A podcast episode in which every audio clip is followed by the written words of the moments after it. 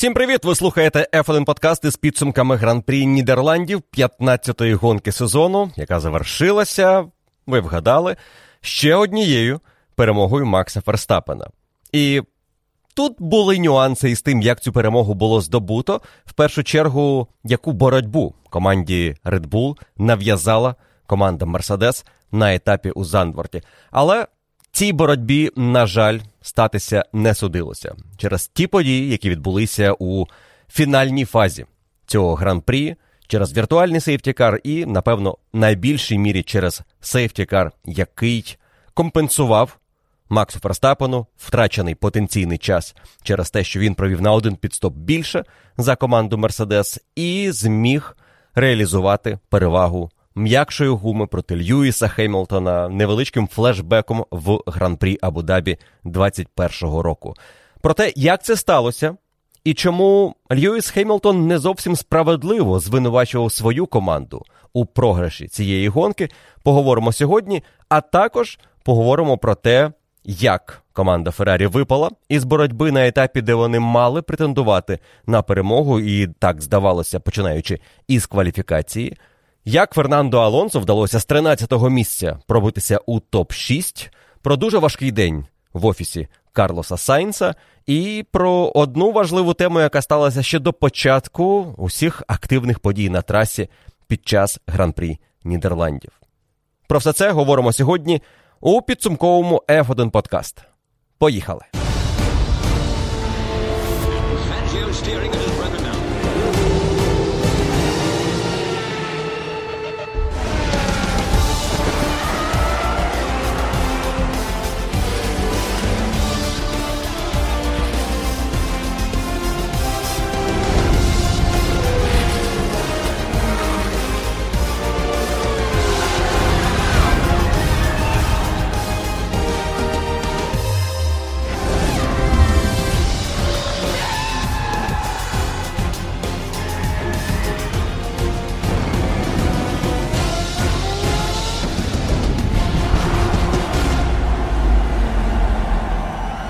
Починався цей вікенд дуже і дуже бадьоро, і навіть із несподіваною інтригою через те, що у команди Red Bull п'ятниця не задалася вже зі старту. Перша вільна практика, проблема із коробкою передач на боліді Макса Ферстапена, втрачений час у роботі із гумою. Причому ще й помилково команда Red Bull, як і Деякі інші команди, насправді вона була не єдиною у цьому, почали працювати більше із хардом під час першої вільної практики, і це була максимально невдала комбінація брудна траса і найтвердіша гума.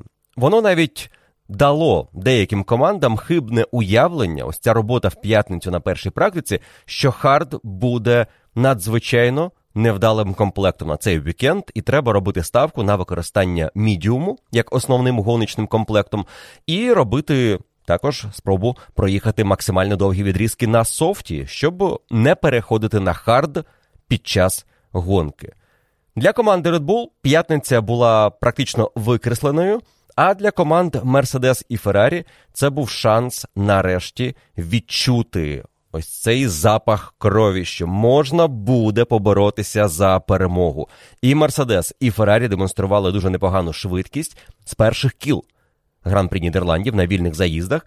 І, мабуть, лише в суботу зранку, коли на вільних заїздах перед кваліфікацією команда Red Bull вже із новими знайденими за вечір налаштуваннями, робота на симуляторі, обробка усіх даних, зібраних в п'ятницю, допомогли команді компенсувати втрачений час і знайти хороший баланс із болідом.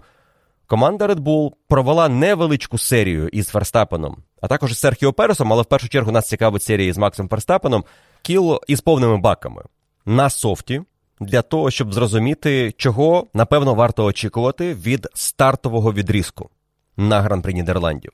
І це був час 16-8, 17-3, 17-1, 17-0, 17-5, 17-2, 17-0 і 16-4. Останнє коло у цій серії із восьми швидких кіл із повним баком на софті. Це було дуже переконливо. Жоден інший суперник із Мерседес або Феррарі не виконував подібної серії, і ті команди більше концентрувалися на роботі із напівпустими баками або ж на підготовці до кваліфікації. Серія Ферстапена демонструвала, що команда Red Bull знову змогла знайти хороший баланс зі своїм болідом, але водночас швидкість Серхіо Переса, яка в суботу по відношенню до Макса Ферстапена практично не змінилася, вказувала на те, що це налаштування, які в першу чергу підходять Максу. Але Серхіо не вдається з ними їхати швидко, і йому доводиться йти на певні компроміси із налаштуваннями в першу чергу передньої частини боліду, яка для нього була занадто керованою в тих налаштуваннях, які подобалися Максу Ферстапену. Проте це не нова історія. Ми це з вами проходили на гран-прі Бельгії. Просто варто повторити, що в СПА ситуація в команді Red Bull особливо не змінилася. Ну а потім була кваліфікація, яка підтвердила, що у Ферстапена зі швидкістю все було дуже добре. Настільки добре, що Ферстапен за кваліфікацією, що взагалі не часто трапляється із командами-лідерами, зміг зберегти один свіжий комплект софту. Він проїхав кваліфікацію із меншою кількістю комплектів, аніж його суперники. І це був ще один натяк на те, що команда Red Bull планує використовувати софт і робити велику ставку на софт під час гонки. І дуже ймовірно, це буде ставка на стартовий відрізок. Загалом, як би напевно не завершилася кваліфікація для Макса Ферстапена, в нього був план стартувати на софті, але завершилася кваліфікація максимально успішно. Четвертим в сезоні і другим поспіль для Зандворта Поулом на домашній трасі для лідера чемпіонату. Але цей Поул довелося вигризати у дуже напруженій боротьбі з суперниками, і такими суперниками для нього були в першу чергу гонщики Феррарі і головним чином Шарль Леклер. Але не варто було скидати із рахунків і пілотів команди Мерседес. Зрештою, все якось вирішилося ситуативно. У нас виникла помилка Серхіо Переса, яка, можливо, нашкодила шансам команди Мерседес в кваліфікації. Льюіс потенційно за ідеального проходження останнього сектора міг претендувати, можливо, на третє місце на старті. Джордж Рассел міг претендувати, напевно, на п'яте місце на старті, але вони отримали четверту і шосту позицію. Серхіо Перес, який помилився, залишився п'ятим. Ну а Скудерія Феррарі свої позиції отримала за спиною у Макса Ферстапена. Леклер програв Поул гонщику Red Bull, причому він був на проміжному поулі після першої серії кіл, але коли усі прискорилися у фінальній серії, Ферстапену вдалося вигрести цю pole position із перевагою у 21 тисячну секунди, що є найменшою перевагою. Поула над другим місцем в цьому сезоні. Загалом я знайшов статистику, що за турбоеру із 2014 року у Формулі 1 це дев'ятий найщільніший результат в кваліфікації. І це за 174 гран-прі, що відбулися із початку нової турбоери у Формулі 1. Найщільніша кваліфікація за цей період це гран-прі Великої Британії 2019 року. Між Ботасом та Хемілтоном були 6 тисячних секунди. Другий результат 7 тисячних на гран-прі Сінгапура 14-го року і Португалія 21-го. Там Хемілтон виграв у Розберга в 14-му, а потім знову Ботас у Хемілтона у 21-му. Відповідно, два із трьох найщільніших результатів кваліфікації в турбоері це перемоги в кваліфікації Ботаса над Льюісом Хемілтоном. Ось така цікава статистика. Загалом Ботас і Хемілтон фігурують практично в кожному подібному найщільнішому результаті, але воно і не дивно. В турбоері команда Мерседес була лідером з початку 2014 року і аж до кінця 2021-го. І ось лише в 2022 році у нас Ферстапен та Леклер опинилися у боротьбі за найщільніший поул. Звісно, маючи такі результати кваліфікації, команда Мерседес могла робити ставку лише на протилежну стратегію від того, що оберуть лідери, і для них було очевидно, що це має бути ставка на один підстоп, на довгий перший відрізок на гумі мідіум, і потім не менш довгий, а навіть більш довгий відрізок на гумі хард. Команді Red Bull та гонщикам Феррарі було також досить очевидно, що це має бути ставка на два пітстопи. Пітлейн в Зандворті доволі короткий, втрати часу близько 18-19 секунд. Навантаження на гуму серйозне на цій трасі, навіть зважаючи на те, що гума вона стала твердішою, ніж це було минулого року. Але найголовніше, я думаю, і для Ферстапена, і для Феррарі було те, що на трасі обганяти складно, навіть із подовженою зоною ДРС, яка розпочиналася ще до виходу на Бенкінг. Але не було гарантій, що вона буде працювати максимально ефективно, як е, задумувалося організаторами і Формулою 1, коли взагалі виникала ідея із зонами ДРС. І варто сказати, що після гонки висновок можна зробити лише один: зона ДРС була непогано збалансованою але вона не дозволяла легко обганяти. І ось ця історія із потягами ДРС, коли гонщики сиділи в групі, і один отримував ДРС, всі за ним теж отримували. Вона продовжувалася, і в таких ситуаціях обганяти було дуже складно. Але загалом зона ДРС спрацювала непогано. Та покладатися на неї особливо, звісно, надії не було перед стартом гонки. Тому Ферстапен, який стартував першим, напевно, іншого вибору і не мав, як розпочинати цей гран-прі на софті, особливо після того, що команда розповіла про роботу із гумою вже після гонки, коли відзначила, що вони вже не вперше відзначають в цьому сезоні, що комплекти с 1 і с 2 найтвердіші комплекти гуми Pirelli на цьому етапі це були хард та мідіум. Через свою конструкцію і жорсткість конструкції вони менше підходять боліду Red Bull. Він чомусь не може змусити цю гуму працювати настільки добре, як вдається працювати із комплектом с 3 або с 4 або с 5 І ось ці комплекти підходять Red Bull набагато більше. І ми дійсно бачимо цю тенденцію у чемпіонаті 22-го року.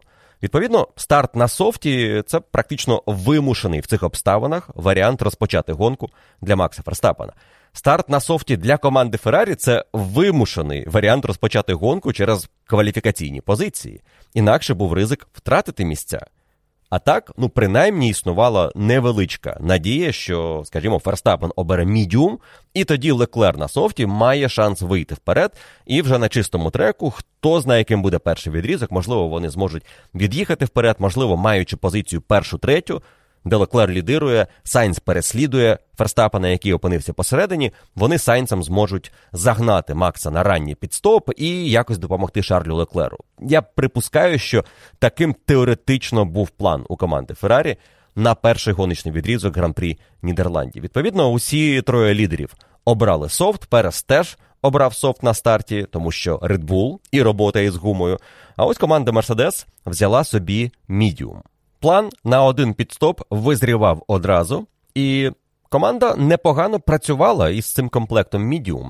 Ферстапен після гонки відзначив, що вони вже теж в команді Red Bull підмітили, що саме Medium і саме комплект c 2 дуже непогано вмикається на боліді Mercedes і дозволяє їм їхати швидко, підтримуючи належну температуру в гумі. Це підтвердили уже перші кола гран-прі Нідерландів. Ферстапен виграв у Леклера старт і одразу почав створювати запас більше однієї секунди, щоб бути подалі від активації зони ДРС. А Льюіс Хемілтон і Джордж Рассел тримали на мідіумах дуже непоганий темп у боротьбі із Карлосом Сайнцем та Серхіо Пересом. По Сайнсу є нюанси на першому відрізку. В нього на старті був контакт із Льюісом Хемілтоном. Льюіс е, поліз цю атаку. До речі, непоганий старт з четвертої позиції, що мало хто міг спрогнозувати. І був шанс у Льюіса проскочити Карлоса, але всередині першого повороту Сайн залишився попереду. Контакт відбувся переднім лівим колесом боліда Льюіса в бічну частину направляючої пластини на боліді Феррарі, і це призвело до невеличкого пошкодження візуально, але це пошкодження могло мати досить серйозні наслідки для того, скільки притискної сили генерував болід Феррарі після цього контакту, тому що там з'явилася щілина, яка могла давати зайвий витік повітрю під навантаженням, і дифузор та направляюча пластина через це могли генерувати менше притискної сили в поворотах, і це могло позначитися і на роботі із гумою. Загалом такі нюанси вони дуже часто можуть дуже серйозний наслідок мати для темпу гонщика. Згадайте, що було на гран-прі Великої Британії, коли шмат від боліду Альфа Таурі застряг під болідом Макса Ферстапена. Він значну частину. Притискної сили втратив, і це позначилося на темпі, який перетворився на темп середняка аніж на той темп, який міг демонструвати болід Red Bull. По Сайнцу команда Феррарі відзначила після гонки, що це теж позначилося на темпі. Якщо дивитися на те, як їхав весь вікенд Карлос Сайнц і що він демонстрував на першому відрізку гонки, я теж припускаю, що це пошкодження йому не допомогло. Вже на 13-те коло гонки Сайнц програвав Ферстапену 9 секунд. Леклеру практично 6,5. Льюіс Хемілтон тримався позаду Сайнса, але пройти його не міг. Максималки у Мерседес не вистачало на боротьбу із Феррарі. А Серхіо Перес на своєму софті ризикував виконати андеркат проти Карлоса Сайнза. І тому, коли заворушилися механіки команди Red Bull на 14-му колі, Феррарі вирішила грець із ним, їдемо на пітстоп, зберігаємо позицію. Тому на 14-му колі і Сайнс, і Серхіо Перес поїхали на підстоп, але яким же невдалим був підстоп Карлоса Сайнса. Ми про це поговоримо докладніше в блоці, який буде присвячено конкретно непростому дню Сайнса на гран-прі Нідерландів. Але через цей підстоп іспанець вибуває із боротьби за призові місця. Серхіо Перес знаходився позаду Хеймлтона і поїхав на підстоп раніше за Джорджа Рассела. Відповідно, пустив вперед обох гонщиків команди Мерседес. Їхній план, в принципі, діяв, тому що на момент цих зупинок Переса та Сайнса Хемілтон програвав лідеру 10 секунд, Рассел близько 13. Невелике відставання, враховуючи те, що вони планували їхати дуже довгий відрізок на гумі Мідіум. Команда Феррарі трішки зіпсувала план команді Red Bull на першому гоночному відрізку, адже Початково Red Bull вирішили, що проїхати близько 20 кіл, можливо, навіть більше, на софті їм вдасться. І це дозволить зробити наступну стратегію в гонці: софт десь 20-22 кола, далі мідіум, так, щоб за кіл 20 до кінця, в районі 52-го, можливо, 50-го кола, отримати ще один комплект софту на фінальний відрізок. За підрахунками команди Red Bull, Якщо Мерседес роблять один підстоп, а вони роблять таким чином два, але виїжджають на софті, вони будуть програвати близько 7-8 секунд за 20 кіл до фінішу Льюісу Хемілтону. І ці 7-8 секунд вони зможуть скоротити буквально за 4-5 кіл. Такою мала бути перевага софту над вже зношеним хардом у боротьбі Red Bull і Мерседес. Відповідно, план був обганяти, але з цим проблем виникнути не повинно було через те, яку перевагу Red Bull мали на прямій над командою Мерседес, і наскільки ефективно вони використовували зону ДРС. Нам доведеться побачити під час гонки таку боротьбу. Макса Ферстапена і Джорджа Рассела, і це станеться після першого підстопу Макса Ферстапена. Він дуже легко пройшов гонщика команди Мерседес. Цей перший підстоп Макса стався на 18-му колі раніше, ніж Red Bull хотіли, тому що на 17-му на підстоп поїхав Шарль Леклер. Для Леклера це вже була вимушена зупинка, адже він тримався непогано за Ферстапеном десь до 10-го кола. І щоразу, коли Леклер прискорювався, Ферстапен мав чим відповісти, і їхній розрив був в районі. Однієї секунди 60-х, однієї секунди 80-х, але десь із 12-го кола коли розрив збільшився до 2 секунд, Леклер почав відставати, і на 16-те коло його відставання вже було 4,5 секунди.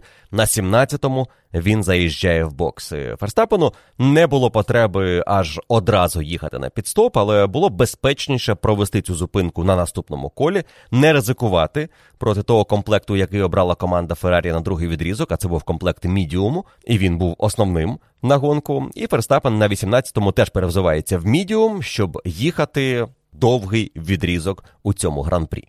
Уже з перших кіл на новому комплекті Ферстапен починає їхати в темпі, який дозволяє берегти гуму. Цей темп для Ферстапена був хвилина 16 з невеликим або високий хвилина 15. Хвилина 15,9, Він декілька кіл таких проїхав. В основному хвилина 16,1, хвилина 16,0 те, що почав показувати Ферстапен на початку свого другого відрізку, і лише в момент, коли він почав наближатися до гонщиків Мерседес, команда дозволила йому трішки активізуватися і почати їхати швидше. Але це практично не позначилося на тому, як їхав Ферстапен свій весь другий відрізок на мідіумі. Він розпочинав із темпу 15-9, 16-2, 15-9. Це перші три кола, але завершував коли поїхав на свій другий підстоп, ось під те 48 коло гонки, хвилина 15-6, 15-7. Це на мідіумі, який мав би за цей досить значний відрізок зноситися, але у Ферстапена залишався запас швидкості на цьому комплекті, що, мабуть, підтверджує, що у Red Bull був досить комфортний болід для Ферстапена, щоб він їхав машинально в одному потрібному темпі задля досягнення необхідного результату. Шарль Леклер на своєму другому відрізку продовжував потроху відставати від Макса Ферстапена, і коли гонщики Мерседес зробили свої перші підстопи, як ми знаємо, вже в гонці були перші підстопи із декількох, що виконали команди, але на ту мить всі думали, що це буде єдиний підстоп команди Мерседес. Сталося це під 30-те коло гонки, і після того Леклер продовжував відставати від Ферстапена, який лідирував, і на 44-те коло гонки у Шарлі Леклера відставання вже було близько 12 секунд від Ферстапена. Якраз у цей момент починаються дуже дивні події із болідом Юкі Цуноди після його підстопу, коли Юкі відчув, що щось не так із колесом, чи то переднім, чи то заднім. Болід не так себе поводив. Юкі зупинився із криками команді, що ви не закріпили колеса на підстопі. І коли вони подивилися по телеметрії по датчиках, що все нормально, вони попросили його повернутися в бокси. І поки Юкі стояв, виникала ось ця небезпека сейфтікару, швидше за все, віртуального. Але варто було йому повернутися в бокси.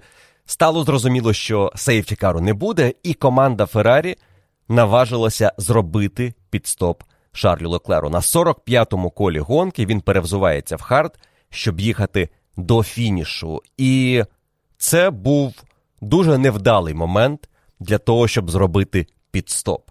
Тому що Леклер програв на ньому надзвичайно багато часу через те, які події відбудуться далі, із віртуальним сейфті-каром, який зрештою з'явиться через болід Юкі Цуноди, і те, що гонщики Мерседес зможуть таким чином відіграти чимало часу на трасі за рахунок дешевого підстопу і опиняться попереду Шарля Леклера. Тож ось це рішення на 45-му колі.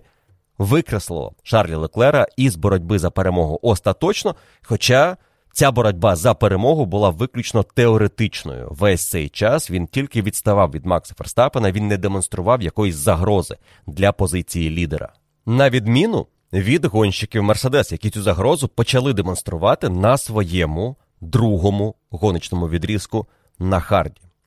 Єдиною затримкою за весь цей проміжок часу на другому відрізку для Льюіса Хеймлтона була боротьба із Серхіо Пересом. І в першу чергу боротьба, яка виникла у нього із Пересом із коловим Себастьяном Фетелем, що повернувся на трасу із боксів одразу перед дуелянтами, і за рахунок того, що він до сьомого повороту протримав їх за собою, Льюіс Хеймлтон втратив близько трьох секунд.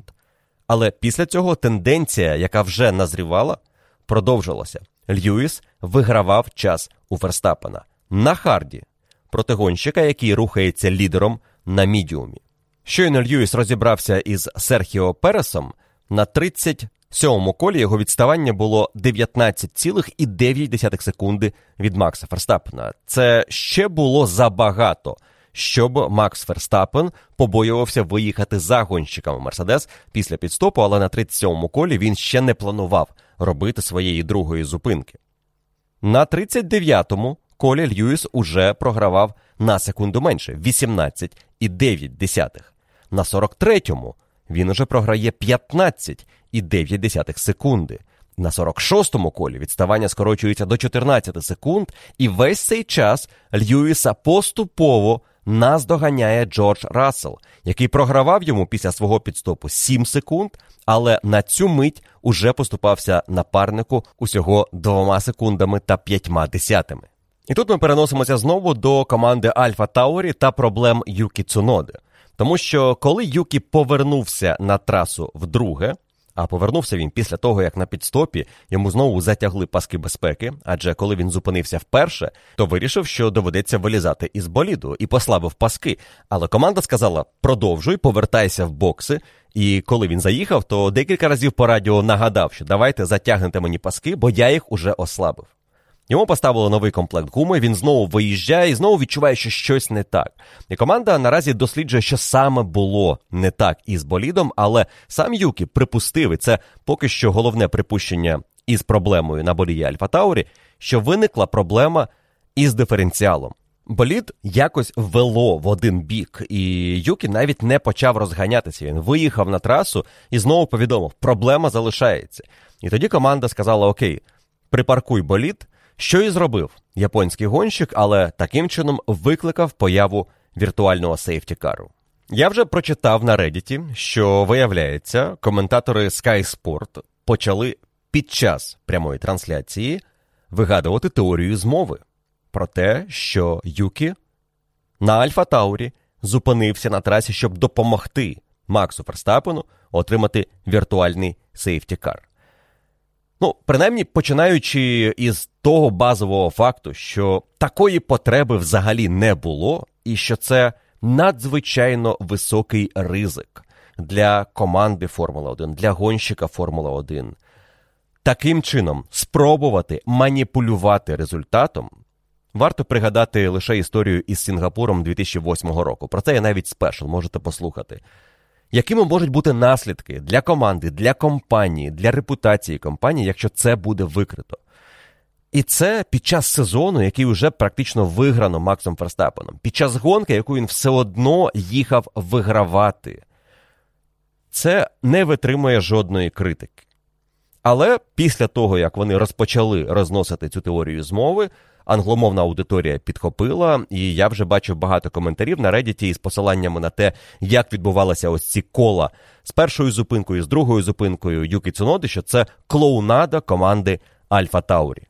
Тотоволь, до речі, теж підкинув хмизове багаття в інтерв'ю Sky Sport Він про цей епізод сказав з очевидною такою гримасою людини, яка збентежена, мовляв, як взагалі таке могло статися, що Цунода спершу зупиняється на трасі, потім рестартує, повертається в бокси, там якісь паски безпеки, чи то йому намагаються затягти, чи то роблять вигляд, а потім він знову рестартує, знову зупиняється через півкола.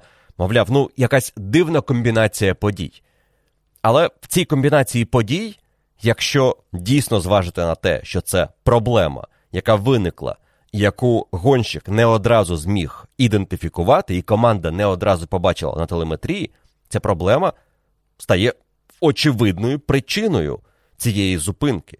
І ще раз, якщо дивитися на потенційні наслідки, і настільки взагалі не потрібна була така допомога Верстапену саме під час цього гран-прі саме під час цього чемпіонату, які можуть бути наслідки за подібну маніпуляцію.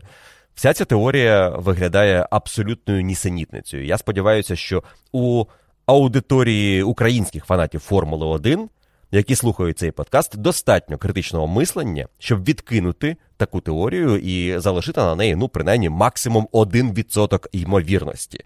Але, як на мене, тут не було зумисних дій, і я відверто не вірю в те, що так команда Red Bull намагалася допомогти Ферстапену здобути домашню перемогу. Цунода, до речі, отримав попередження за свої дії, коли він зупинився вперше, ослабив паски, але повернувся трасою в бокси. Це означало, що він порушив правила. Не можна гонщику із ослабленими пасками безпеки знаходитися на трасі за кермом боліду. Але Юкі це зробив. І це вже було для нього п'яте попередження в цьому сезоні. За п'ять подібних попереджень три він отримав за затримку суперників, і одне за те, що рухався дуже повільно на колі заїзду в бокси. За ці п'ять попереджень гонщики отримують штраф мінус 10 позицій на старті на наступному гран-прі. Юкі свою п'ятірку зібрав в Монці. Він втрачає 10 позицій, і, ймовірно, Альфа Таурі використає цю нагоду, щоб поставити йому свіжі елементи силової установки. Повернемося до лідерів, які змушені реагувати на віртуальний сейфтікар імені Юкі Цуноди. І, звісно, Макс Верстапен використовує цей шанс, щоб зробити свій другий та фінальний підстоп. Рассел і Льюіс Хеймлтон теж зобов'язані реагувати. Це дешевий підстоп, і вони не повинні віддавати Максу Ферстапену лідерство в гонці. І залишатися на старому комплекті харду, коли гонка відновиться. Якби вони не заїхали на пітстоп під віртуальним сейфті-каром, вони швидше за все залишалися б другим та третім після Ферстапена. Але Ферстапен був би на свіжому харді, який поставила йому команда Red Bull, а Мерседес на вже притертому харді, якому від 19 до 20 кіл. Це дуже серйозна перевага, якою Ферстапен легко б скористався. Плюс у Мерседес від початку цього вікенду були очевидні проблеми із швидкістю на прямих. А отже, боротьба із Ферстапеном була б неможливою за такого сценарію. Тому Мерседес відповідають своїм пітстопом і ставлять свіжий мідіум. Але, звісно, повертаються на трасу з відставанням від Ферстапена 12 секунд Льюіс Хемілтон і 15 секунд Джордж Рассел. І тут всю гонитву знову треба розпочинати з нуля. Але Ферстапен має хороший комплект гуми з яким дуже важко буде конкурувати на тій дистанції, що залишалася до кінця гонки, тому що Мерседес починає їхати швидше, і Льюіс Хеймлтон до 55-го кола скорочує відставання до 10 секунд. Рассел залишається приблизно в 4 секундах за ним. Але Ферстапен не здає настільки швидко свої позиції, щоб Мерседес могли розраховувати мати серйозну перевагу над Red Bull наприкінці гонки для боротьби за перемогу. Тут варто відзначити, що Ферстапена перевзули в хард, і цей комплект команди Red Bull не планували використовувати в гонці. Але коли вони почали підмічати, що роблять решта гонщиків пелотону, особливо гонщики Альпін, про яких ми також окремо поговоримо, Фернандо Алонсо та Естебан Окон, і особливо Фернандо Алонсо, який рано перевзувся із софту в хард і почав демонструвати високий темп. А потім команда Red Bull вирішила подивитися, що можна на своєму боліді показувати на харді, і поставили його на 40-му колі Серхіо Пересу. І Серхіо Перес одразу поїхав із найшвидшим колом гонки. Це було останнє підтвердження тому, що Хард непоганий комплект гуми, і його можна дати Максу Ферстапену. Особливо ще й тому, що Макс Ферстапен дуже не полюбив мідіум, і коли його запитали, що він думає про те, який комплект варто поставити на підстоп, він сказав, що мідіум не виглядає дуже хорошим варіантом. Відповідно, вони поставили йому хард, і цей комплект мав його довести до перемоги. Але невдовзі знову станеться призупинка гонки тепер уже реальним сейфтікаром, який виник через зупинку Валтері Ботаса наприкінці головної прямої. І це вже ставило перед стратегами дуже цікаве завдання. Саме тут розігралася найбільша драма гран-при Нідерландів у боротьбі за перемогу. Сейфтікар нівелював перевагу Макса Ферстапена, і Льюіс Хеймлтон опинявся одразу за лідером. Команда Red Bull прийняла єдине, напевно, правильне рішення для них у цю мить. Вони на харді, вони будуть на рестарті, коли весь полотон буде разом проти суперників, як мінімум, на мідіумі. А то і на софті, якщо вони зараз зроблять цей дешевий підстоп. Вистояти в такій боротьбі буде надзвичайно важко. Але якщо робити підстоп, Ферстапен віддавав позицію лідера. Red Bull вирішили, що це варто того, щоб ризикнути. І вони роблять підстоп і перевзувають Верстапена на софт. Таким чином, повертаючись до свого початкового плану проїхати фінальний відрізок на софті, але він тепер складався усього із 16 кіл. По факту ще менше, тому що 56 коло це коло заміни гуми на софт, і ще декілька кіл вони проїхали за сейфтікаром після цього. Для команди Mercedes таке рішення Red Bull ще більше ускладнює завдання адже вони отримують лідерство. Те, що було дуже важко здобути в гонці, яка розвивалася починаючи із першого підстопу Мерседес і враховуючи дешевий другий підстоп Ферстапена. Але тепер подарунком долі сейфтікаром вони отримують це лідерство. Що робити? Віддавати його, брати софт і бути на однаковому комплекті гуми, чи залишатися першим, але на мідіумі із ризиком що ми втратимо позицію. Льюіса Хеймлтона в такій ситуації могла врятувати лише спроба команди двома болідами поборотися проти Макса Ферстапена. Адже коли Макс Ферстапен поїхав за софтом, в лідери вийшов не лише Хеймлтон. На другому місці опинився Рассел. Ферстапен опустився на третю позицію. Два Мерседеси на мідіумі проти одного Red Bull на софті.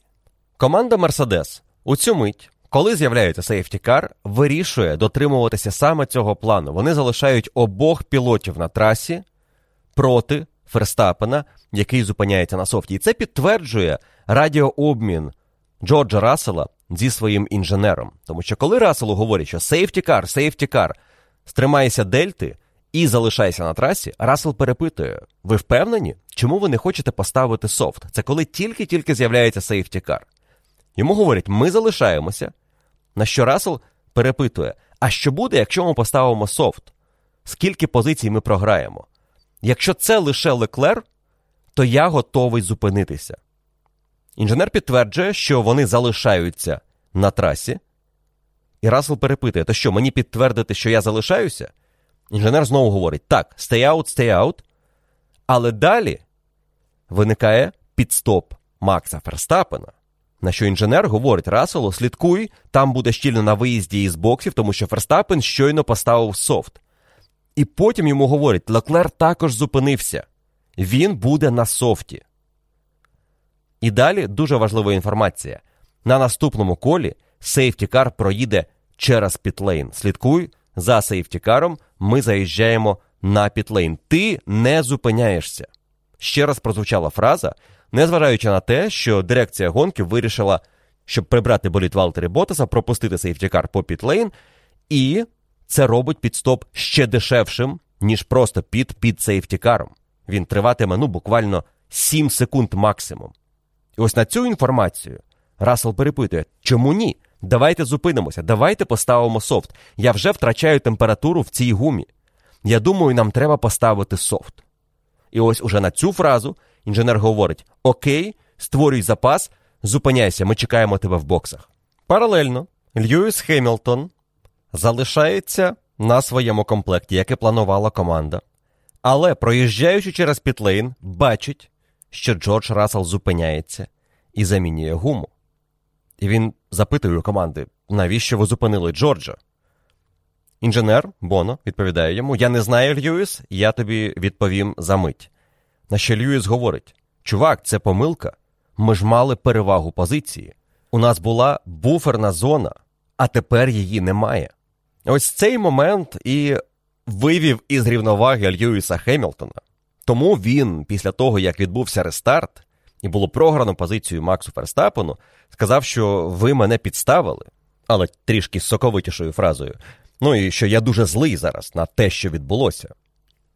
Проте команда після гонки відзначила, що для них це був найкращий шанс створити небезпеку для Ферстапена і мати можливість поборотися за перемогу. Мовляв, таким чином у нас було два варіанти: оборона Льюісом Хемілтоном і атака Джорджем Расселом.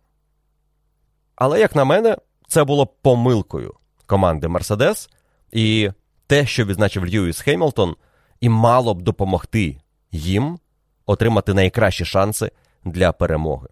Якби на рестарті гонки Джордж Рассел опинився попереду Макса Ферстапена, і Ферстапену довелося спершу проходити Джорджа Рассела, а потім братися за Льюіса Хемілтона, це трішки підвищувало шанси Мерседес цю боротьбу виграти. Це не робило шанси дуже високими.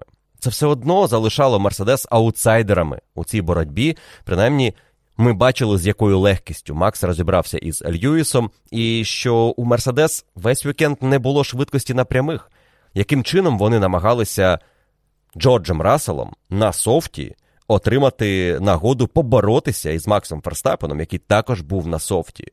Це виглядає дуже оптимістично, як на мене.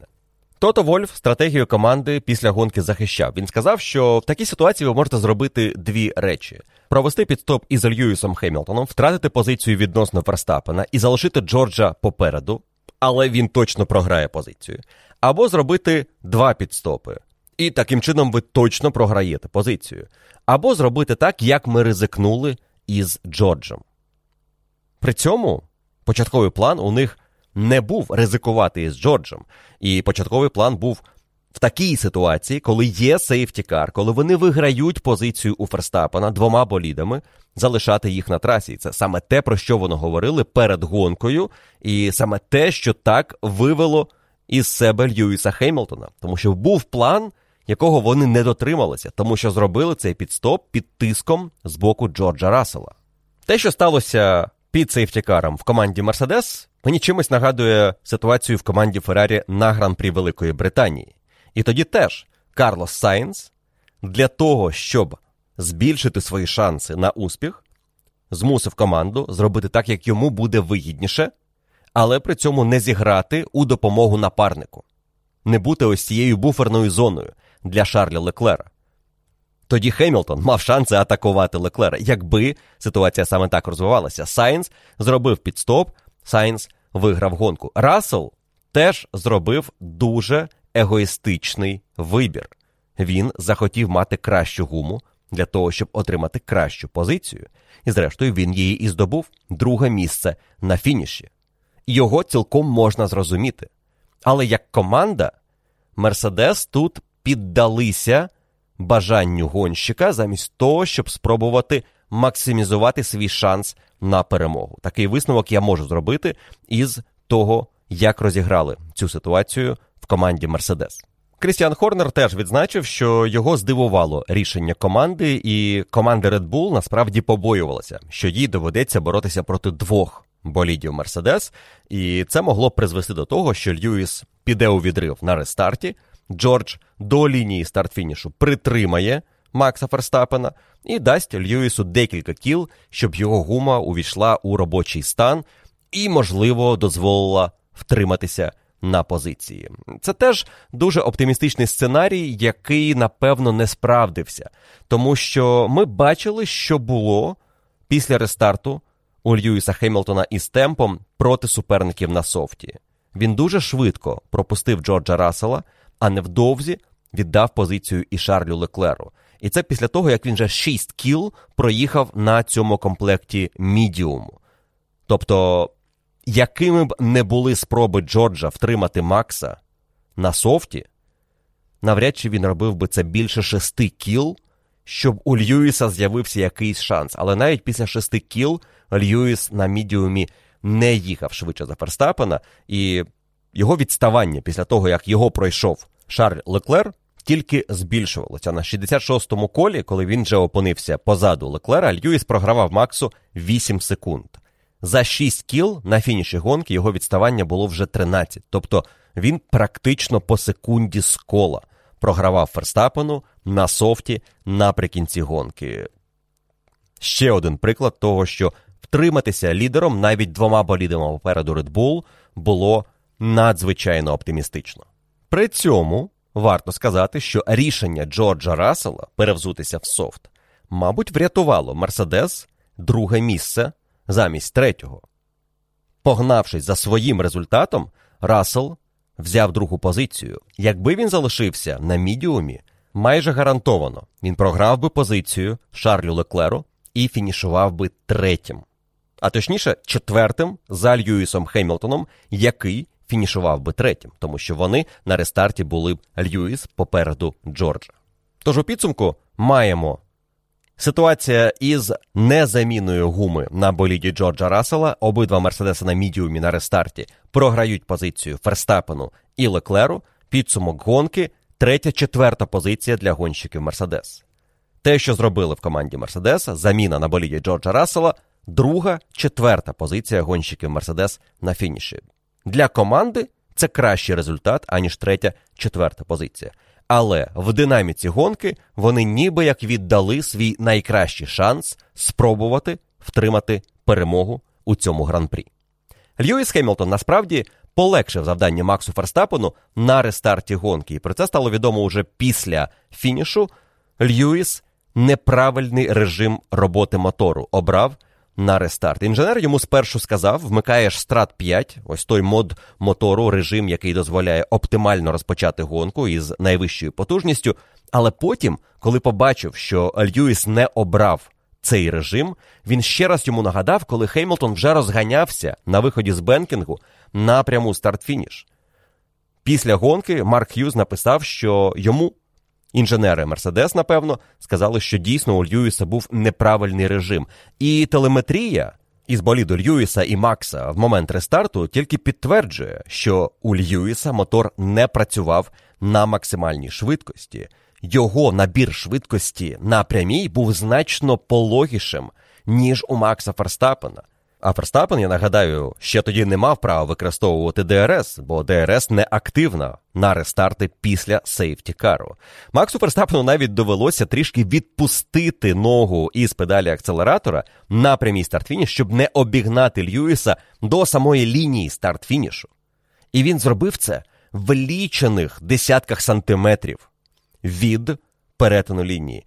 І на повторі чітко видно, як вони, перетинаючи цю лінію, вже по динаміці Red Bull виходить вперед, але після початку ось цього нового кола. Тож обгін був чистим, але дуже філігранно виконаним. І знову ж таки з допомогою Льюіса, який обрав неправильний режим мотору для рестарту.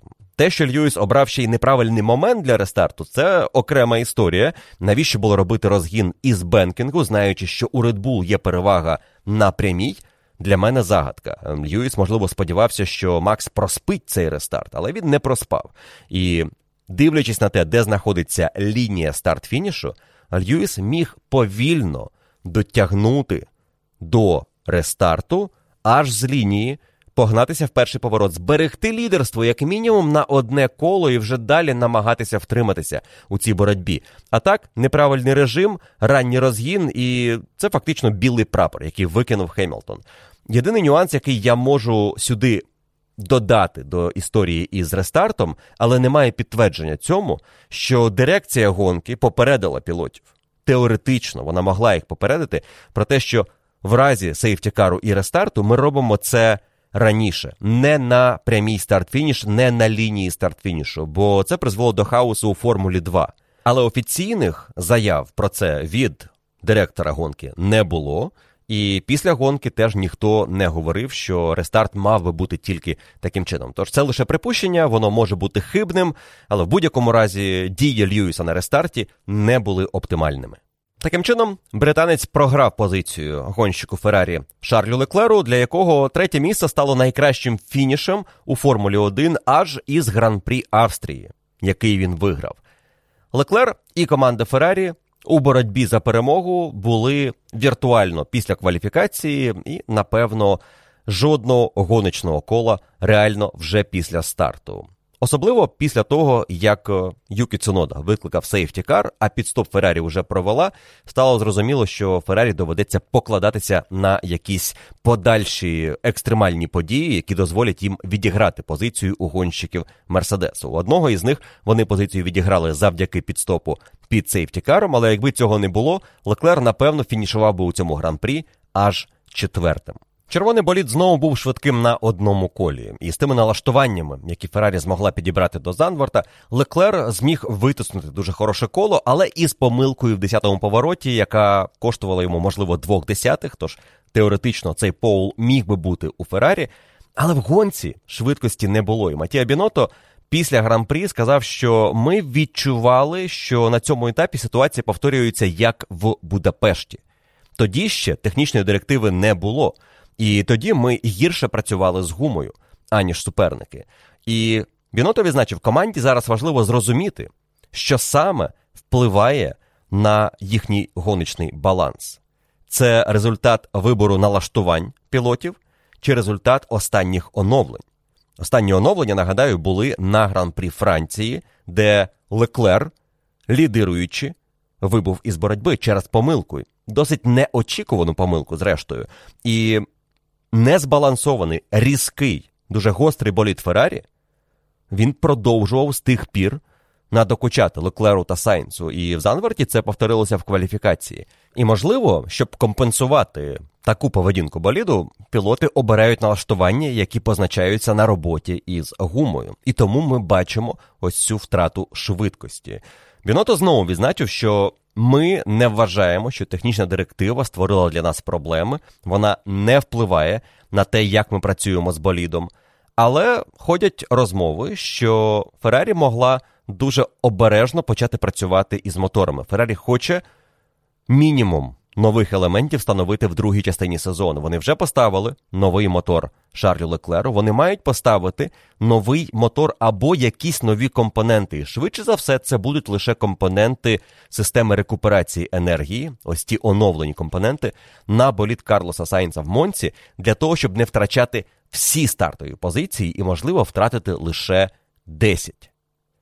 Якщо Феррарі хоче обережніше працювати з мотором і отримати менше штрафів, вони починають використовувати безпечніші режими роботи мотору.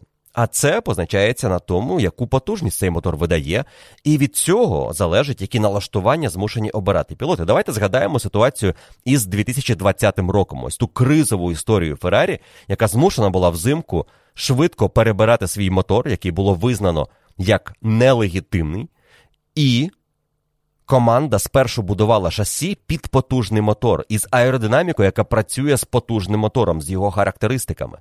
Натомість вони отримали слабкий мотор, і болід зовсім розвалився по темпу. Він не міг працювати в таких умовах. Пілотам було дуже важко його налаштувати. Не виключено, що щось подібне відбувається і зараз, коли вони змушені менше витискати із мотору і компенсувати це іншими налаштуваннями, а це позначається на роботі із гумою і на керованості боліду. Тому в гонках ми бачимо, як Феррарі страждає по темпу відносно Red Bull та Mercedes.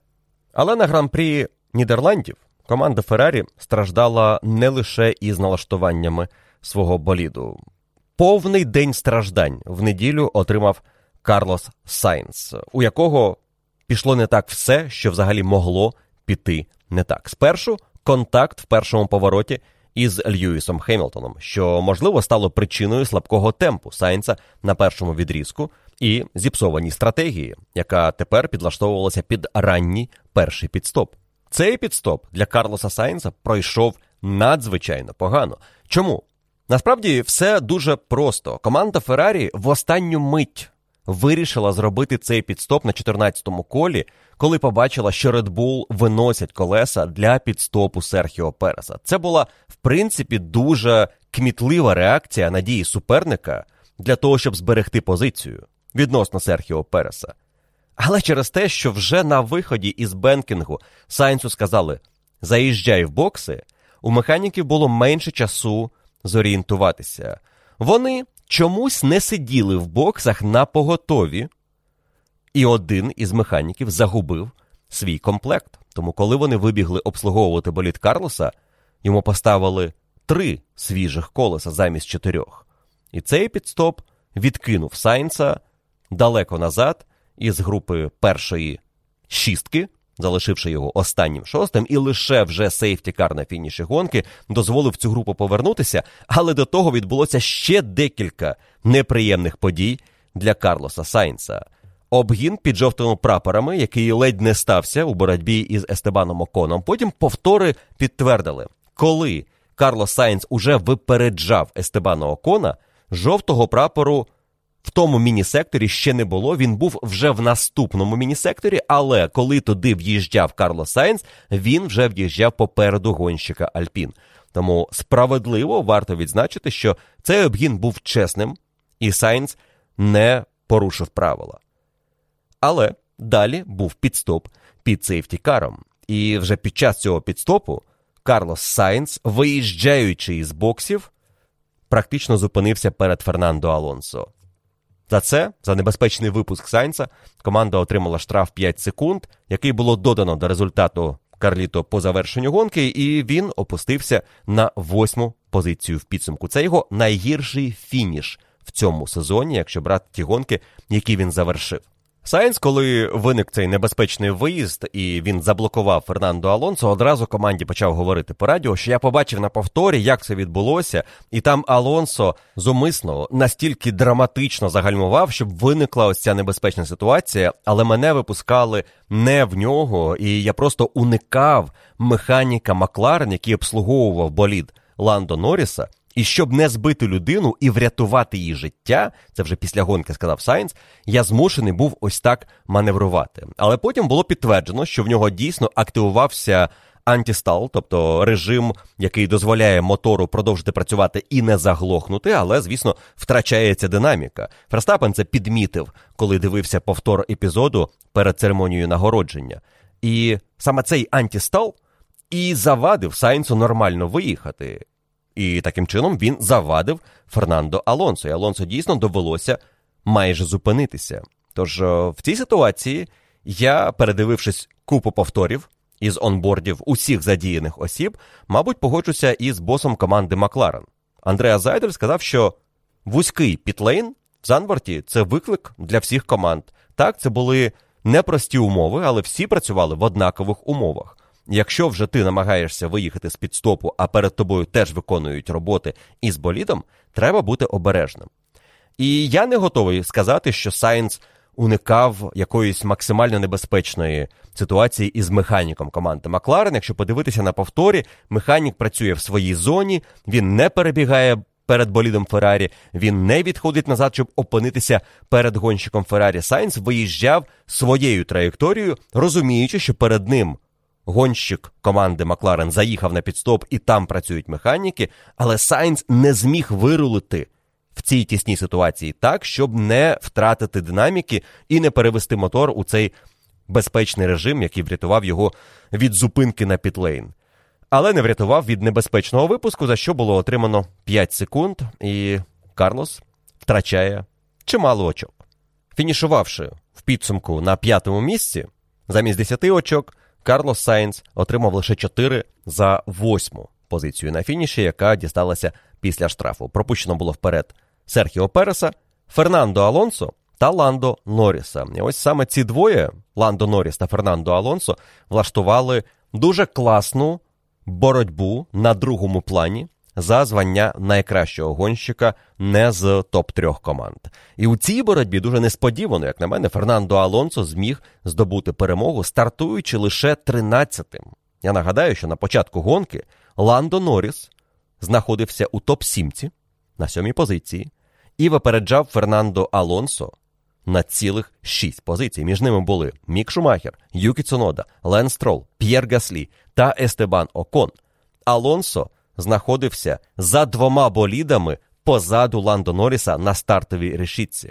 Але команда Альпін в цій гонці діяла дуже агресивно і дуже розумно. Вкотре варто відзначити, що команда Альпін, попри усі дивні пригоди із Оскаром Піастрі та Фернандо Алонсо і непідписаними контрактами, як гоночний колектив цього року в основному демонструє пристойний результат. І це дійсно четверта команда чемпіонату, яка ще офіційно не виграла цей титул, але я дуже здивуюся, якщо вона його не здобуде. Фернандо Алонсо на гран-прі Нідерландів в десяте поспіль потрапив в очки. Але тепер довелося відіграватися після невдалої кваліфікації.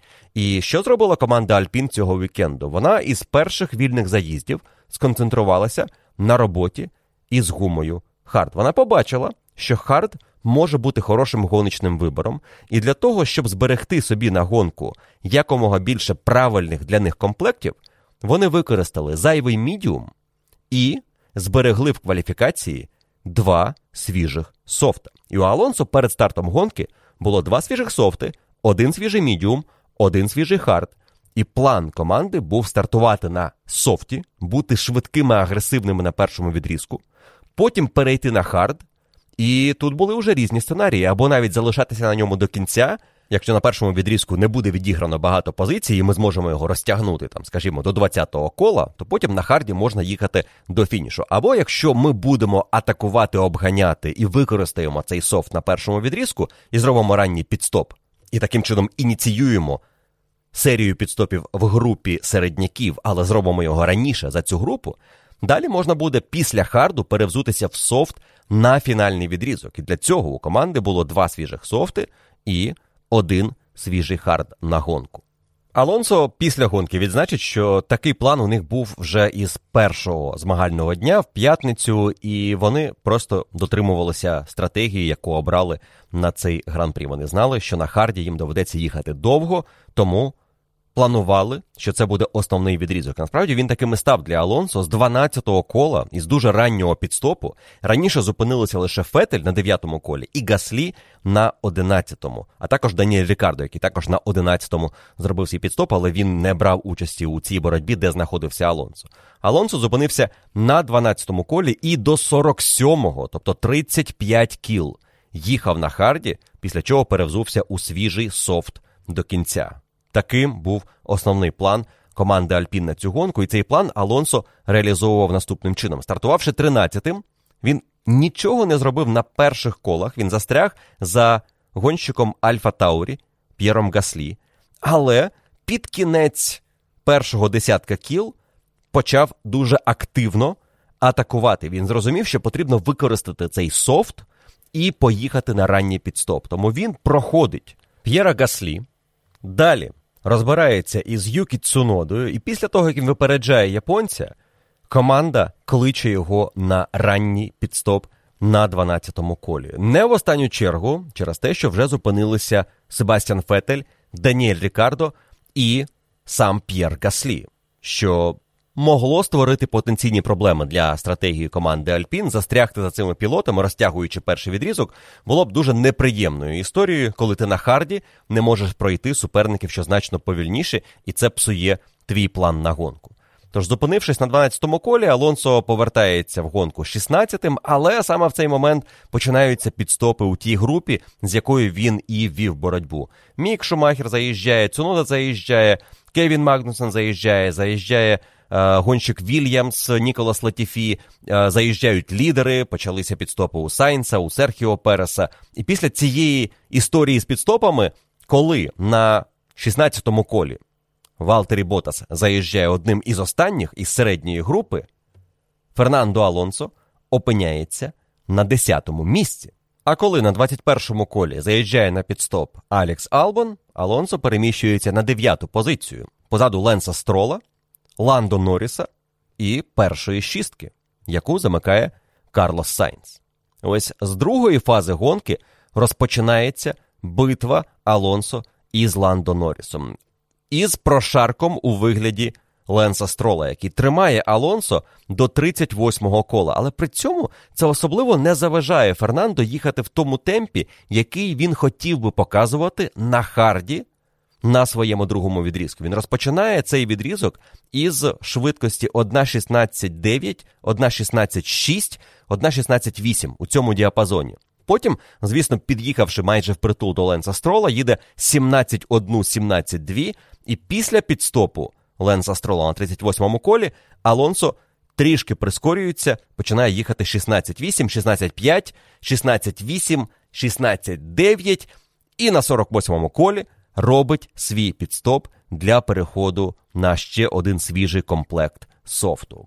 Звісно, у цей момент і Ландо Норріс робить свій підстоп, тому що це підстоп під віртуальним сейфті-каром. Таким чином, позиції залишаються незмінними. Ландо попереду Фернандо Алонсо, і вони продовжують залишатися на цих позиціях, коли виникає вже реальний сейфтікар через зупинку Валтері Ботаса. Але тут цікаво, що команда Макларен, яка поставила Ландо Норрісу теж комплект софту, не свіжий, як у Алонсо, він був притертим в кваліфікації. Команда вирішує, що треба ризикнути і віддати позицію Алонсо, але дати свіжіший комплект софту Ландо Норрісу. І вони приймають це рішення, коли пелотон із сейфтікаром проїжджає по пітлейн. Ландо сказав, що він задоволений цим рішенням команді, коли в нього запитали, що він думає про те, щоб зробити ще одну зупинку. Але, віддавши позицію Фернандо, він не зміг її повернути. У Макларен не вистачило швидкості для того, щоб пройти гонщика Альпін, і Фернандо Алонсо зміг фінішувати у першій шістці. Окон його знову підтримав. У підсумку дев'ята позиція, але Естебану наприкінці не вистачило темпу, щоб залишитися в діапазоні менше п'яти секунд від Карлоса Сайнца. Команда його вела на останніх колах, але останні три кола він стабільно програвав Сайнсу і у підсумку трішки більше п'яти секунд програв на фініші, тому залишився за іспанцем. Але він теж проїхав із дуже цікавою стратегією. Естебан Окон не робив зупинку під час віртуального сейфтікару. Тобто він на 18-му колі перевзувся із софту в хард, їхав до 56-го кола і вже під сейфтікаром зробив зупинку на поношений комплект софту із кваліфікації. Але у Окона при цьому був значно кращий старт, ніж у Фернандо Алонсо. Вони стартували 12-м і 13-м, але на першому колі Алонсо залишився 13, а Окон став 9. І ось через те, що він був уже у топ-10, команда вирішила розтягти його перший відрізок на софті. І у підсумку це позначилося на тому, що він програв і Фернандо Алонсо, і Ландо Норрісу. Але можливо, якби не сейфтікар, який дав багатьом пілотам можливість провести ось цей безкоштовний підстоп або дуже дешевий підстоп у Окона, ситуація в підсумку була б трішки цікавішою. Та для Альпін в будь-якому разі фініш двома болідами в очках проти одного боліду Макларен в очках, і знову вони одним болідом попереду, іншим додають трішки більше очок у кубок конструкторів. Це ще один хороший день в офісі для команди Альпін яка має тепер 24 очка переваги над Макларен. Але після гонки в Нідерландах математично команда Альпін уже не претендує на кубок конструкторів, так само як не претендують гонщики, починаючи з Ландо Норріса і Естебана Окона в особистому заліку. Лише перша шістка пілотів Ферстапен, Леклер, Перес, Рассел, Сайнс та Хемілтон мають математичні шанси цього року стати чемпіоном світу. Реальні шанси стати чемпіоном цього року має лише один гонщик Макс Ферстапен, який здобув свою 30-ту перемогу у Формулі 1 на гран-прі Нідерландів. І порадувався тому факту, що нарешті його батько тепер може святкувати перемогу, тому що він в шоломі на честь. Батька виступав на своєму домашньому гран-прі. Цікава статистика. Макс Ферстапен в майже 25 років, 24 роки йому на момент 30-ї перемоги на 5 років раніше здобуває стільки перемог у чемпіонаті за Міхаеля Шумахера або Льюіса Хемілтона. Так був ще Себастьян Фетель, який молодшим гонщиком виграв 30 гонок. Але якщо брати рекордсменів, тих пілотів, які виграли найбільше гран-прі за всю історію, Шумахер і Хемілтон, то Макс Верстапен випереджає їхній графік майже на 5 років. На своїй домашній трасі Верстапен виступив майже бездоганно. Не було лише лідерства від старту і до фінішу, щоб зібрати Grand Slam. У нього Поул, перемога найкраще коло, яке, до речі, хотів вкрасти Джордж Рассел. На останньому колі гонки Джордж Рассел проїхав своє найкраще коло в гонці, і йому не вистачило 19 тисячних, щоб перевершити результат Макса Ферстапена із 62-го кола цього гран-прі. Тож 26 очок ідуть у залік для Макса Ферстапена, а команда Red Bull на цьому гран-прі проводить ще і новий рекордний підстоп із Серхіо Пересом. 2 секунди 9 сотих новий рекорд цього чемпіонату. Маючи після 15 гонок 109 очок переваги над Чарлем Леклером, який повертається на друге місце у особистому заліку, Макс Верстапен іде на коронацію навіть не на гран-прі Японії. За таким графіком, математично він навіть може здобути титул на гран-прі Сінгапура на 17-му гран-прі сезону із 22 у чемпіонаті. За 5 гонок до кінця першості. Для цього потрібно мати 138 очок переваги над найближчим суперником. І якщо цим найближчим суперником для Ферстапена залишатиметься Шарль Леклер, то на гран-прі Італії та Сінгапура йому треба додати до своєї переваги лише 29 очок. Чому кажу лише? Тому що в останніх двох гран-прі Нідерланди та Бельгія Ферстапен виграв у Леклера саме 29 очок. Історія гоночного вікенду гран-прі Нідерландів не буде повною без загадки про контрактну сагу між Макларен та Альпін та Оскаром Піастрі, яка нарешті вирішилася на користь команди Макларен. Комісія із визнання контрактів в п'ятницю дала свій вердикт, і контракт команди Макларен із Піастрі був єдиним чинним контрактом для гонщика на сезони 23-го і 24-го років. І вже після того, як стало відомо, що все. Піастрі із Альпін йде в команду Макларен, і Альпін заявили, що ми оголосимо про своїх пілотів на наступний рік трішки пізніше. Очевидно, що це буде мова про другого пілота, бо у Окона є контракт. І вони сказали, що ми після гонки в Нідерландах будемо розбиратися, чи буде Піастрі і далі нашим резервістом, а можливо, ми його навіть відпустимо в Макларен раніше. Після всього цього почало з'являтися чимало соковитих деталей про те, що ж насправді відбувалося у перемовинах Альпін та Піастрі, і чому Піастрі вирішив піти із команди, яка дала йому так багато на шляху до Формули 1. Програма Альпін підтримувала його останні роки. Він став чемпіоном Формули 3, Формули 2, отримав місце резервіста в команді на цей сезон. І команда захотіла мати його наступного року основним гонщиком, те, про що, напевно, він і мріяв, коли залишався в команді резервістом на цей рік. Але не все так просто. Багато нюансів з'ясували журналісти по завершенні цієї контрактної саги. І одним із головних нюансів є те, що той контракт, нібито, який підписував у листопаді минулого року Оскар Піастрі із командою Альпін, насправді не був контрактом. Це був папірець про наміри, і він не давав Оскару Піастрі жодної впевненості у якомусь майбутньому у Формулі 1.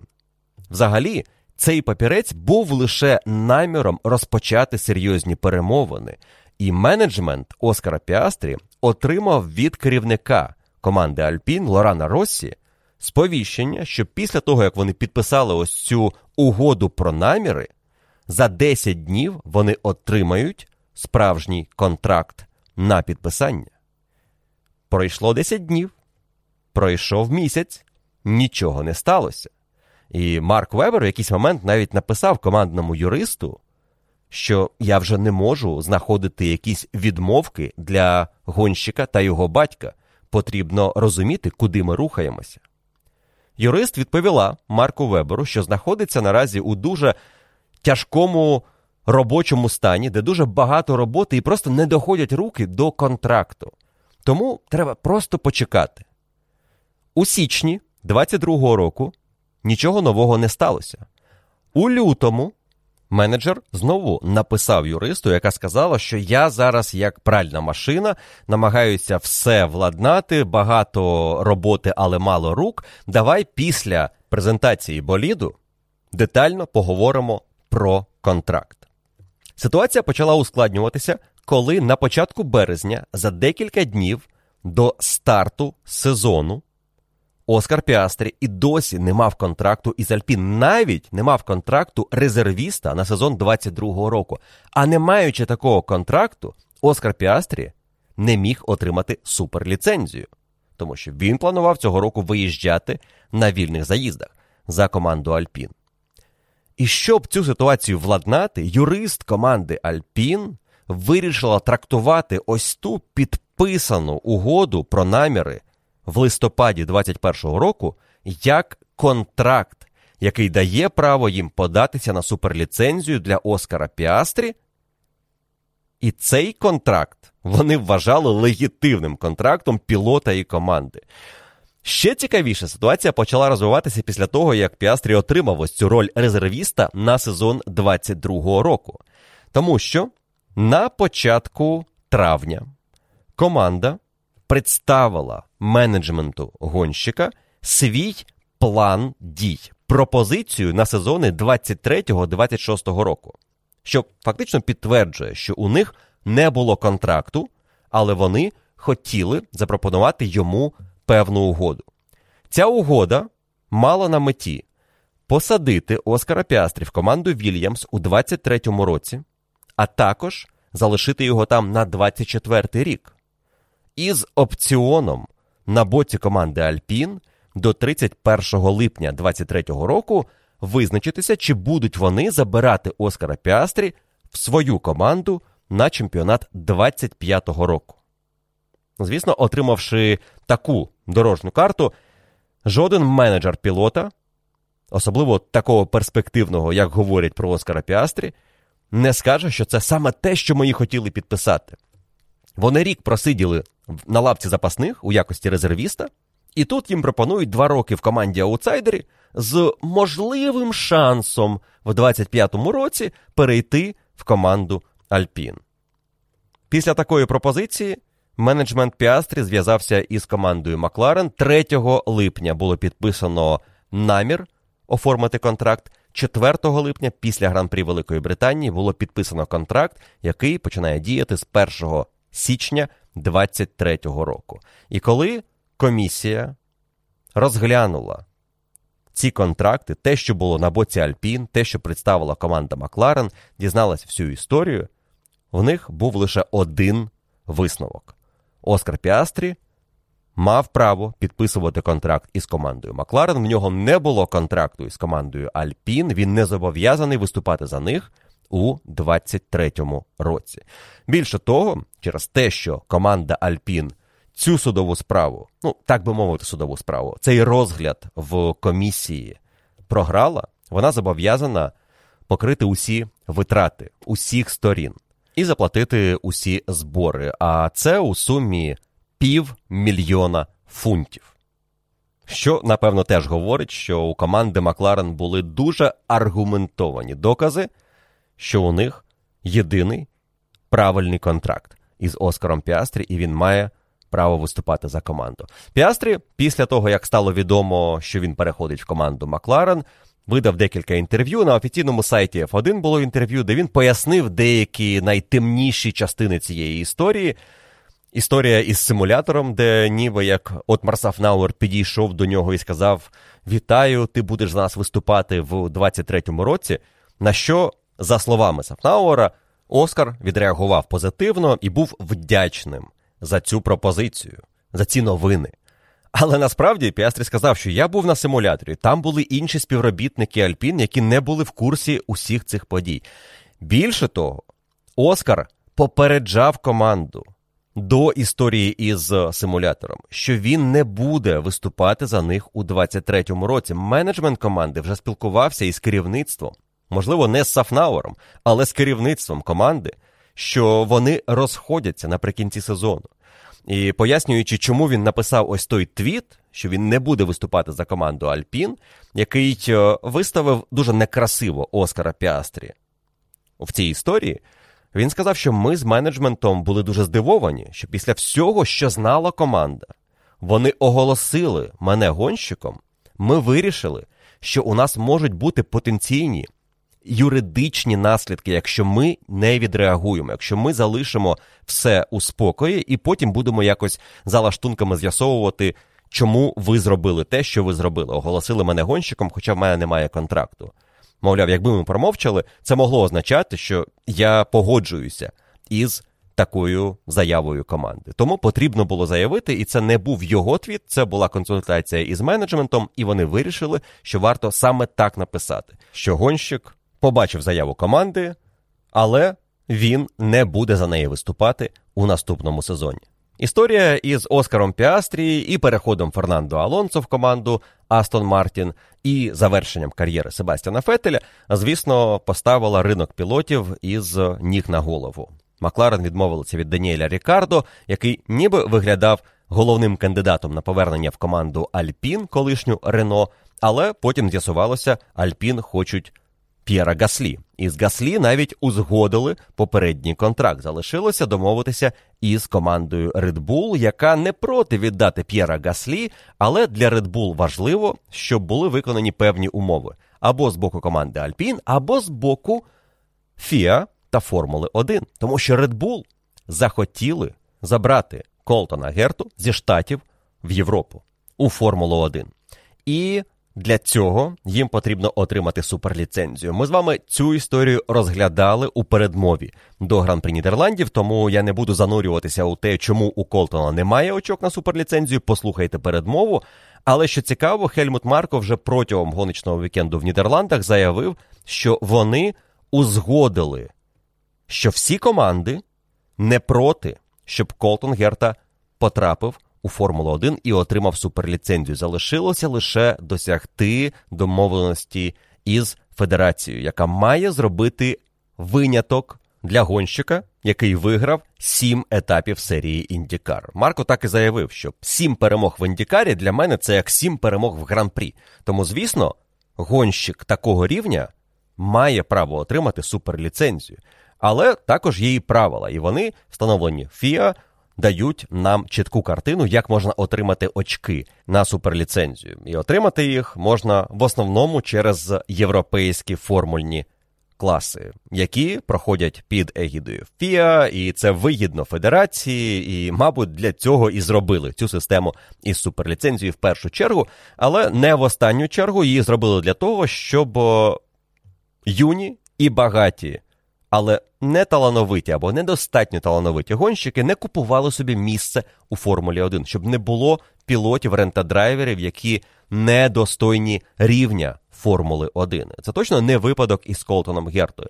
І декілька босів команд за вікенд підтвердили, що ми не проти, щоб з'явилися якісь поправки до цього правила про суперліцензію. Бо коли вона з'являлася, історія із очками та суперліцензією, не думали про те, що це може унеможливити найняти у Формулу 1 пілота успішного, перспективного із іншого чемпіонату, окрім як молодіжні формули, але ця система на меті ставила лише унеможливити потрапити в чемпіонат відвертим рентадрайверам. Бос команди Макларен Зак Браун сказав, що ми перевіряли Колтона на симуляторі, на тестах за кермом нашого боліду, і я, мабуть, краще за будь-кого іншого можу дати якусь оцінку тому, що я побачив. І те, що я побачив, говорить мені, що Колтон буде чудовим доповненням для стартової решітки Формули 1. Він заслуговує на суперліцензію. Напевно, це означає, що Формула 1 разом із командами задля успішності Формули 1 в Штатах, у тому числі, зможе домовитися з ФІА, щоб зробили виняток для Колтона, і він потрапив в Альфа Таурі на наступний рік. Можливо, для цього Фіа підніме кількість очок на майбутнє для серії IndyCar. Можливо, це буде лише разовий виняток. Але при цьому і у Фіа є певні побажання до Формули 1. Давайте згадаємо, що вони хотіли більше грошей за більше спринтів. Чемпіонат може піти на ці поступки федерації для того, щоб отримати хорошого гонщика у чемпіонат із правильної держави для Формули 1 на цю мить. А Хельмут Марко отримає собі потенційну зірку зі штатів і дозволить П'єру Гаслі виступати за команду Альпін. Що напевно означає, що в команді Хаас будуть думати над варіантами або із Міком Шумахером, або із Антоніо Джовінаці, і, мабуть, Даніелю Рікардо не залишиться місця у пелотоні 23-го року. Зловили на камеру цікаву розмову Рікардо із Пересом під час гран-при Нідерландів, і там чітко звучить фраза від Рікардо Серхіо Пересу: Я напевно пропущу сезон, щоб повернутися в 24-му. Чи буде куди повертатися в 24-му, і особливо чи буде бажання комусь повертати в 24-му році Даніеля Рікардо, якому буде уже 34? Я не впевнений, але Рікардо сподівається, і ми, мабуть, теж будемо сподіватися, що цей сезон не буде останнім для Дені Ріка у Формулі 1. Особливо не хочеться думати про це у контексті наступного гран-прі гран-прі Італії в Монці, де Рікардо минулого року приніс команді Макларен перемогу. Це буде яскравий гоночний вікенд. Я впевнений. Передмову до Монце робимо в п'ятницю. В середу я буду відповідати на ваші запитання. Тож ви знаєте, що робити під цією публікацією на Patreon. Пишіть свої запитання до підсумків гран-при Нідерландів. Спробуємо розкрити тему гоночного вікенду на 100% завдяки вашим запитанням. І звісно, я дуже наполегливо прошу вас голосувати за ті запитання, які вас цікавлять від інших учасників клубу. Давайте оберемо найцікавіші для чергового випуску F1 Podcast Q&A. На цьому в мене все на сьогодні. Дякую за увагу, і ми з вами почуємося зовсім скоро в передмові до Гран-при Італії і під час прямих трансляцій із Монци на Сетанті. Про історію із непоказом гонки на Сетанта Спорт Плюс. Я думаю, ми вже розібрали все, що можна було розібрати. Для тих, хто слухає цей подкаст у відкритому доступі вже в четвер, а не в понеділок ввечері. Я хочу ще раз сказати, що це напевно, форс-мажорна обставина, яка виникла через необхідність показати футбольний матч, який був ще й благодійним.